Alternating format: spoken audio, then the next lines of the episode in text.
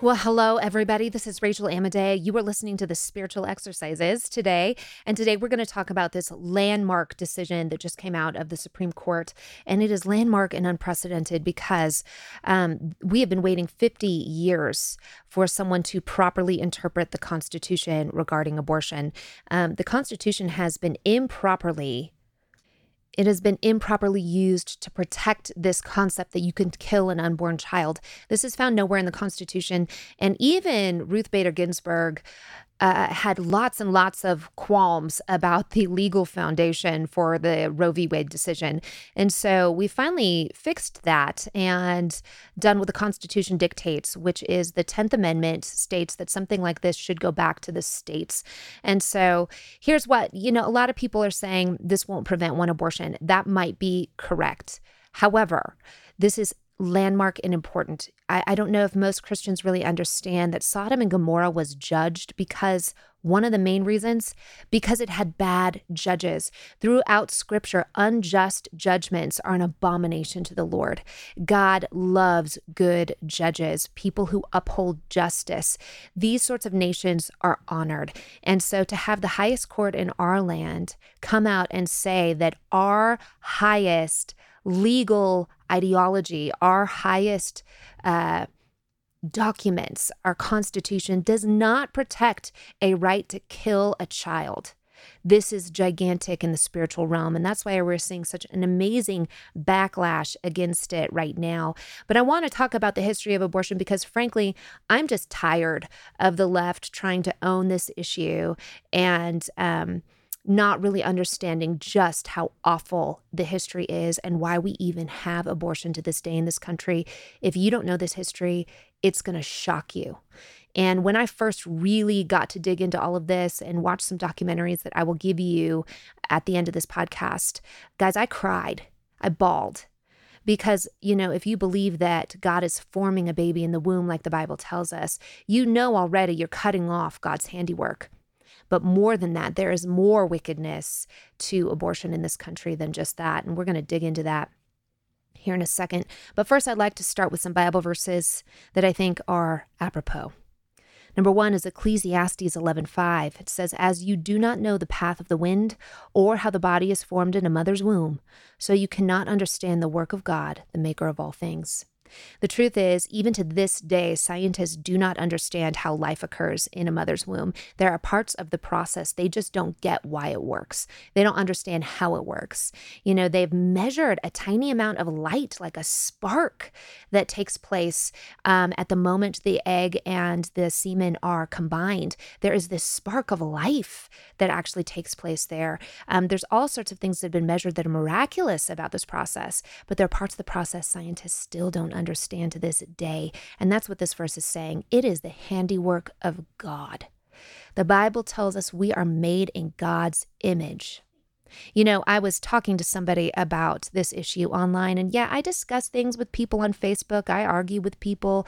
I'm out there because I'm curious what other people think, and I'm curious what other arguments are out there. I always want to have a good answer for every question. And so I don't have trouble arguing with people who have opposing views.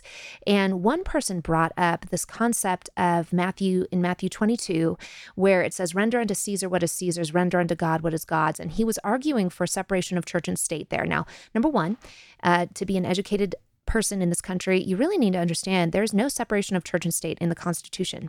It's not there. Can't find it. Doesn't exist. So the people that are saying the Constitution protects separation of church and state, nope. This is a concept that is brought up outside of the Constitution, and it really never meant what liberals want it to mean. It did not mean that you cannot have ideas from the Bible or God in public spaces. That would actually be a limitation of our religious rights. It simply meant that you cannot dictate a religion from the political powers. Okay, so the whole concept of separation of church and state is not what a lot of people use it for. But I thought it was interesting. Someone tried to bring this up to fight for the idea of being pro-abortion from using the Bible. which is really problematic. And I have to say, if you're an atheist and a liberal and you're trying to use scripture to defend your point, be careful that you've done your research, because I know a lot of Christians don't know how to argue this, but when you do come across one that does, it just makes you look like you don't know what you're talking about. So just be very careful before you try to use the Bible to bash Christians with their ideas. These ideas have been thought out, a lot of them. And yeah, I have a lot of critiques for the Christian church, but I do not critique them on fighting for life with everything in them, because we serve a God of life. So Matthew 22, I actually think, is a great evidence for pro-life. And here's why. You know, they're talking about money, and Jesus says, hand me the coin. And he looks on it, and there's an image of Caesar. And he says, render unto Caesar what is Caesar's. Render unto God what is God's. Jesus pretty much makes the claim here, Caesar's face is on this, and so this belongs to Caesar. Well, if the Bible tells us we're made in God's image, isn't his face on us? Don't we belong to God? Doesn't that mean no one has the right to murder another human being? No one has the right to cut off God's own handiwork that he is making in his own image.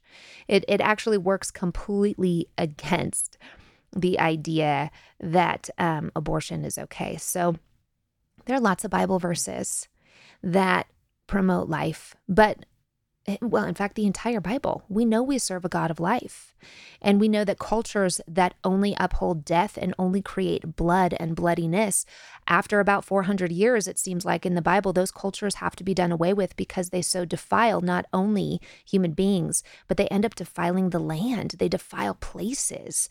They defile things. And so God can't tolerate death cultures. And this is why I think this Supreme Court decision is so monumental. But let's get into, I'm going to give you just some touch points, and it's going to be a little bit frenzied and back and forth, and it's not very well organized today, but I wanted to just give you some touch points on the history of abortion in this country so that you can further understand just how deep the roots of evil are and why it is such an abomination to the Lord, and how abortion really is genocide and really is probably the most racist thing that exists in our nation today.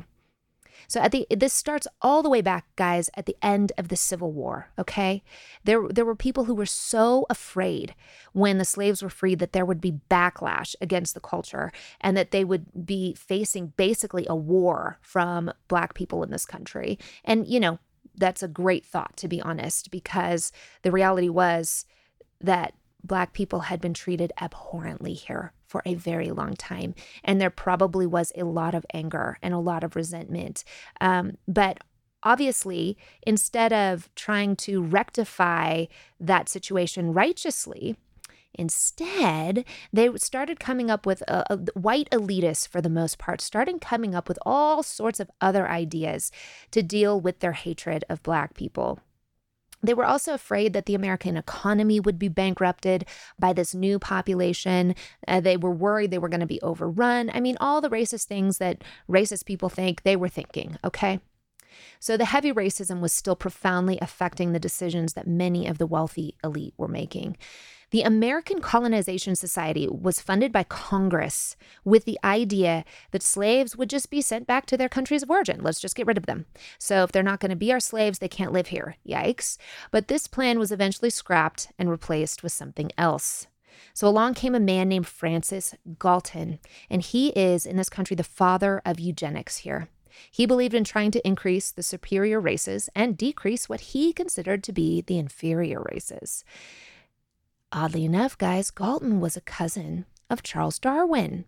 Now we're going to get into it here. And I want you, if you need to take some notes down, and I'll direct you to the documentary that I got a lot of this information from. But also, if you look up this information, you're going to find a wealth and a treasure trove of documents and government involvement. And I mean, it just makes your stomach turn. It's so sickening. But eugenics and evolution are absolutely related. And this is also something the believer in this country needs to understand.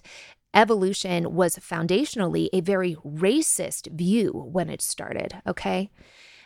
Those evolutionists saw the highest form of primate as almost indistinguishable from what they considered to be the lowest form of human, which in Darwin's mind was, of course, the African aborigine. Here's a quote from Darwin in 1890. At some future period, not very distant as measured by centuries, the civilized races of man will almost certainly exterminate and replace the savage races throughout the world. The break between man and his nearest allies will then be wider, for it will intervene between man and a more civilized state, and some ape as low as a baboon instead of as now between the Negro or Australian and the gorilla. This man was a racist, guys. Okay, Charles Darwin was a racist. Now listen to this. His original title of Origin of Species was called The Origin of Species by Means of Natural Selection, or The Preservation of Favored Races in the Struggle for Life. Of course, later copies of The Origin of Species removed the complete title because they knew it would cause many to reject Darwin altogether, as it should have. I believe in microevolution. I see absolutely no scientific evidence for macroevolution. That is for another day, probably in my Answering Atheist series that I've started on, guys. Okay. Galton himself, the father of eugenics in this country, rejected slavery only after slavery had ended, when it was convenient, and they started something new to carry out their racist plans because they could no longer do it, you know, kind of publicly as they had previously. The eugenics movement was born in the United States at that time, eventually moving to something they called negative eugenics. The goal was to severely limit the number of Black children that Black families would have, thereby, over time, ending the Black community here in the United States. But they knew they could not promote their agenda openly, so instead they used code words to fill people with fear of these children and fear of this community. They used terms like feeble-minded and unfit, and they just kind of generalized and generally characterized the Black community in a negative light to promote their agenda. And these are like less inflammatory words, right, than what was previously used when they were slaves, but it promoted an understanding in the community that they were discussing Black people. And the white elitists who made up the eugenics movement assisted in helping many other white elitists to believe in carefully limiting the Black population. Now enters Margaret Sanger. This is the founder of Planned Parenthood in this country, and pretty much her and her eugenicist group begins the idea of abortion here. She was the founder of the American Birth Control League and became a driving force behind the eugenics movement. A quote from Sanger herself says this: "We are paying for and even submitting to the dictates of an ever-increasing, unceasingly spawning class of human beings who should never have been born at all, that the wealth of individuals and of states is being diverted from the development and progress of human expression." Yikes. She's also a racist, clearly. Their claim was to attempt to rid society of the feeble-minded and criminal. Sanger's success was in improperly labeling the Black population, and the fear and code words were able to hide the real agenda of genocide of the Black community. They brought up quality of life a lot. Poor people just didn't want to live. The poor, according to Sanger, and the eugenicists did not have a reason to live. Their claim was to wipe the poor off the face of the earth. And of course, they used the term poor, but they were really referencing the Black community. Guys, they wanted to wipe these people out of our country. And their plan was to use abortion to do so. And we're about to get to that, but listen to this. This sort of view in the 1930s obviously greatly aligned with none other than the Nazi views of things. The Nazis did not only target the Jews, they went after Black people as well. Forced sterilization of adults and children alike were happening in Germany at this time. It is well documented that Hitler was greatly influenced by the American eugenicist movement, specifically by one of the founders of eugenics here, Madison Grant. Dr. Clarence Campbell, who was the president of the American Eugenics Research Association, even praised what Hitler was doing in papers. Eugenics leaders were known to be a part of the KKK. There is extensive connection between eugenicists and the Nazi programs, assisting in developing racial programs for purity. So not only is the history of abortion in this country linked to racism, it is linked to the Nazis. Margaret Sanger was closely tied to these eugenics leaders. This idea of sterilization of the supposed unfit grew in usefulness to the eugenicists. However, after World War II, many Americans became uncomfortable with terms like eugenics and population control. hello, are we uncomfortable with the idea of population control enough yet to shut down the ideas of Bill Gates and others in the World Economic Forum and the Georgia Guidestones that state that they want to keep the population down and that, you know, human beings are cancer on the planet? These people hate humans, and their ideas are the same ideas, right? They want population control. They want the death of many people because they have racist and elitist views. We still have this same problem happening today. And this is why I think these people are so rabidly for abortion and even killing children right up to the moment of birth. However, after the World War II, people were uncomfortable with this idea, right? They were not pleased with what the Nazis had done. So the eugenics movement basically changed the name of the American Birth Control League to Planned Parenthood. A much more positive name. I mean, it includes planning and family. It's super sweet and nice, right? But this name change did not change the organization's agenda or the people who worked at these organizations.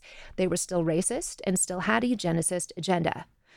For the record, Planned Parenthood recently admitted that Margaret Sanger was indeed a racist eugenicist. They came out and admitted it. I think they realized too many people knew about it, but they also knew the timing. People wouldn't even notice, and a lot of people don't even care. And so those that want to kill the unborn simply didn't even care about the origins of abortion in the United States.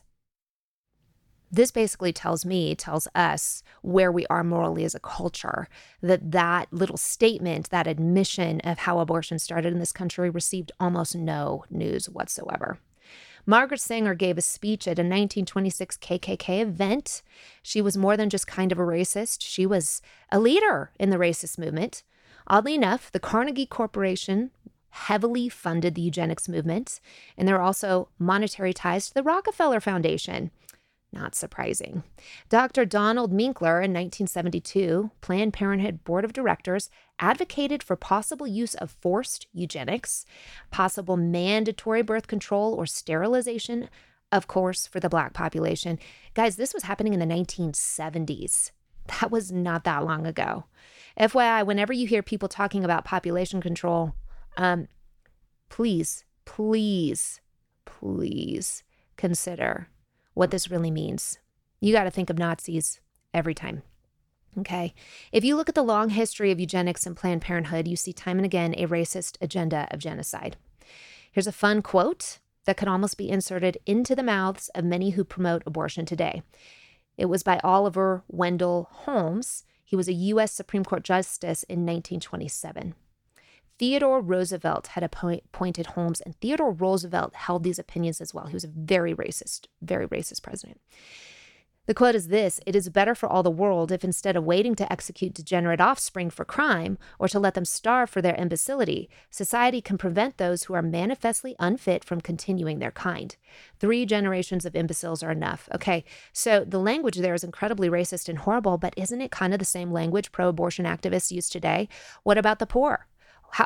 We can't have all these poor people having children. That is what they advocate, and it's wrong. Across the country, 30 states practiced sterilization of the poor or who they considered unfit. And by the way, these definitions were not very well kept. You know, people were getting sterilized all the time for all sorts of things. Of course, it was disproportionately Black people they were sterilizing. By 1983, it is believed that at least 200,000 Americans were sterilized without patient knowledge or consent, or even sometimes it was against their will. Many of these sterilizations were coerced or forced, with threats that people would lose their welfare if they or their children were not sterilized. In some cases, the sterilization happened to people as young as 10 years old. It's egregious. Both Hitler and the state eugenics boards in the U.S. used feeble-mindedness as a catch-all for sterilization. By the 1960s, the eugenics movement had been very successful with its sterilization programs, with requirements for sterilization for criminals or even just to receive welfare. However, something new was happening in the U.S., the birth control pill. While the pill was embraced by whites, it was pretty well rejected by Blacks, despite the vast majority of Planned Parenthood facilities being located in Black neighborhoods. At this time, the Black community did not want to reduce their numbers, and plenty of Black Americans were becoming suspicious about these population control tactics. In 1971, none other than Jesse Jackson said this: "Contraceptives will become a form of drug warfare against the helpless in this nation." Hugh Carey, New York congressman, said this in 1966: "There is a campaign to bombard the poor with pills and potions. If this movement continues, we soon may be the accused of fighting poverty by eliminating the poor and overcoming hunger by removing the hungry." So these people were catching on to what the eugenics movement was doing. Dr. Leroy Swift, OBGYN, stated this: "Birth control and sterilization in the wrong hands would be more deadly than all the tanks, riot guns, cattle prods, billy clubs, and shackles we have overcome in the past." So around this time, the eugenics movement advocated to add birth control substances to the nation's water supply. By the way, our water supply is filled with drugs, you guys. So their idea kind of came to pass in a roundabout way, but they even suggested targeting urban neighborhoods. The government discussed this at a 1969 meeting of the UN. Under this plan, if a couple wanted to have a child, they could apply to do so and receive an antidote to the drugs put in their food and water. You guys, seriously, this stuff actually took place in this country. Still today, in my opinion, this is what is taking place. Anyone who has listened to some of the World Economic Forum meetings should be heavily concerned about what the so-called educated elite think about the rest of us. It's terrifying. Luckily, those particular plans were abandoned for their most successful plan of population control. The number one cause of death in the Black community today. Since 1973, legal abortion has killed more Black children than AIDS, cancer, diabetes, heart disease, and violent crime combined. Every week, more Blacks die of abortion than were killed in the entire Vietnam War. The largest chain of these abortion clinics is operated by Planned Parenthood. An African-American baby is 5 times more likely to be aborted than a white child. Abortion clinics kill more Blacks in 1 week than the Klan killed in 100 years. Tell me this isn't a racist plot of genocide. Before abortion was legal, whites were doing the illegal abortions far more often than Blacks. The second abortion was legalized in this country, this switched. Legal abortion, they knew, would wipe out the Black community. Planned Parenthood needed that legalization. They had a feeling they'd be able to take over and get what they wanted if they legalized abortion. In 1974, a study was done on population control. The number one factor in finding a free or low-cost abortion facility in a community had nothing to do with the class of the neighborhood.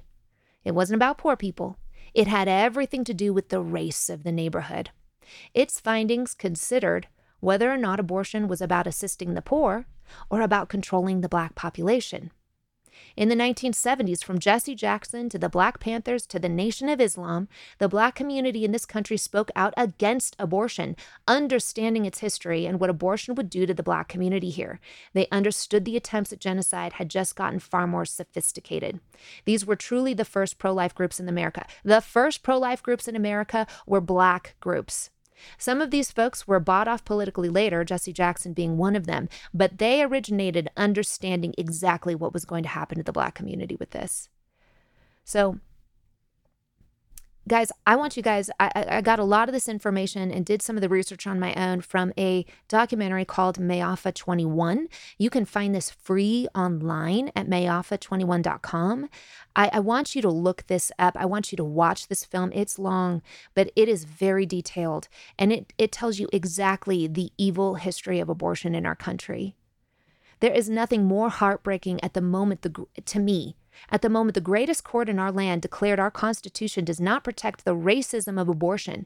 There is nothing more heartbreaking than seeing the ridiculous responses of so many believers on Facebook bemoaning this decision. You've missed it, believer. If you did not rejoice with the Lord that our highest court said, no, the highest laws in our land do not protect you if you want to kill your unborn child. If you do not think that God has sided with that and that the angels weren't rejoicing, you have missed it. And it's sad. Yes, the American church needs to step up now and take care of women and children and orphans even better. But you know, statistically, the data shows that it has been churches taking care of these people better than the secular culture the whole time. I critique the church all the time. But for believers to come out and critique the church for fighting for life, you guys are on the wrong side of history. As God rejoiced over the righteous judgments in our country, people who call themselves gods mourned. It's sickening to me. This is totally absurd. How can you know the Lord and miss such a historic spiritual moment?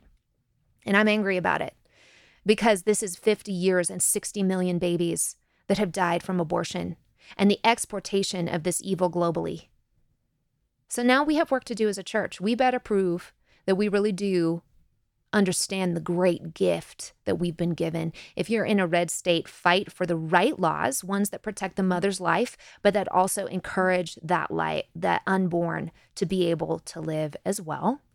If you're in a blue state, pray over that state and get to work taking care even better of women who might be on the fence about keeping their child or not. These people need help.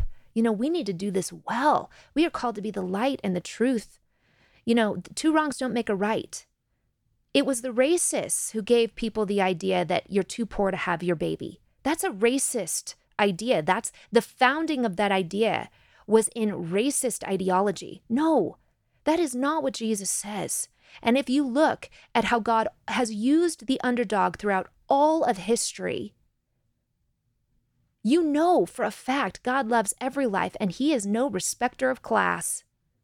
Just because he is forming a human life in a poor person, that is not less than or different than the human life that he is forming in a wealthy person. It's not a good enough excuse, and it is time for the church to step up there. Seriously, if you've never understood the satanic agenda of abortion until now, now is the time to take a new approach to life and what it means to truly recognize all life and to love it all and welcome it all. We have half the Black population in this country because of abortion. Half. I think that's a tragedy. I'm going to tell you, the racists don't. But those who have fought for life so hard understand how greatly ending abortion could affect the Black community and how amazing it would be if we could expand the Black community in this country. We welcome that because God is diverse and he has made diverse people and he loves us all. It is a blessing. Every human life, every human being is made in the image of God. They belong to the Lord, not to the state. They don't even really belong to their parents. We're just caretakers, right? We're guardians. We're supposed to help raise them the way they're supposed to go, but life belongs to the Lord. And it's time to step up. And if you missed the opportunity to rejoice, or if your theology was wrong, or if this has affected how you perceive abortion, go back to the Lord and give him all the glory for giving our nation possible mercy despite our wickedness in this regard. We are the most liberal country regarding abortion in the world, short of pretty much only China. Even Europe doesn't allow the type of abortions we allow in this country. We have been wicked. But we have this wonderful opportunity to turn this around. Guys, I hope this has been helpful. Please go look up Maafa 21. Please do your own research. If you have any questions, feel free to reach out. I love y'all. I hope you have a great week.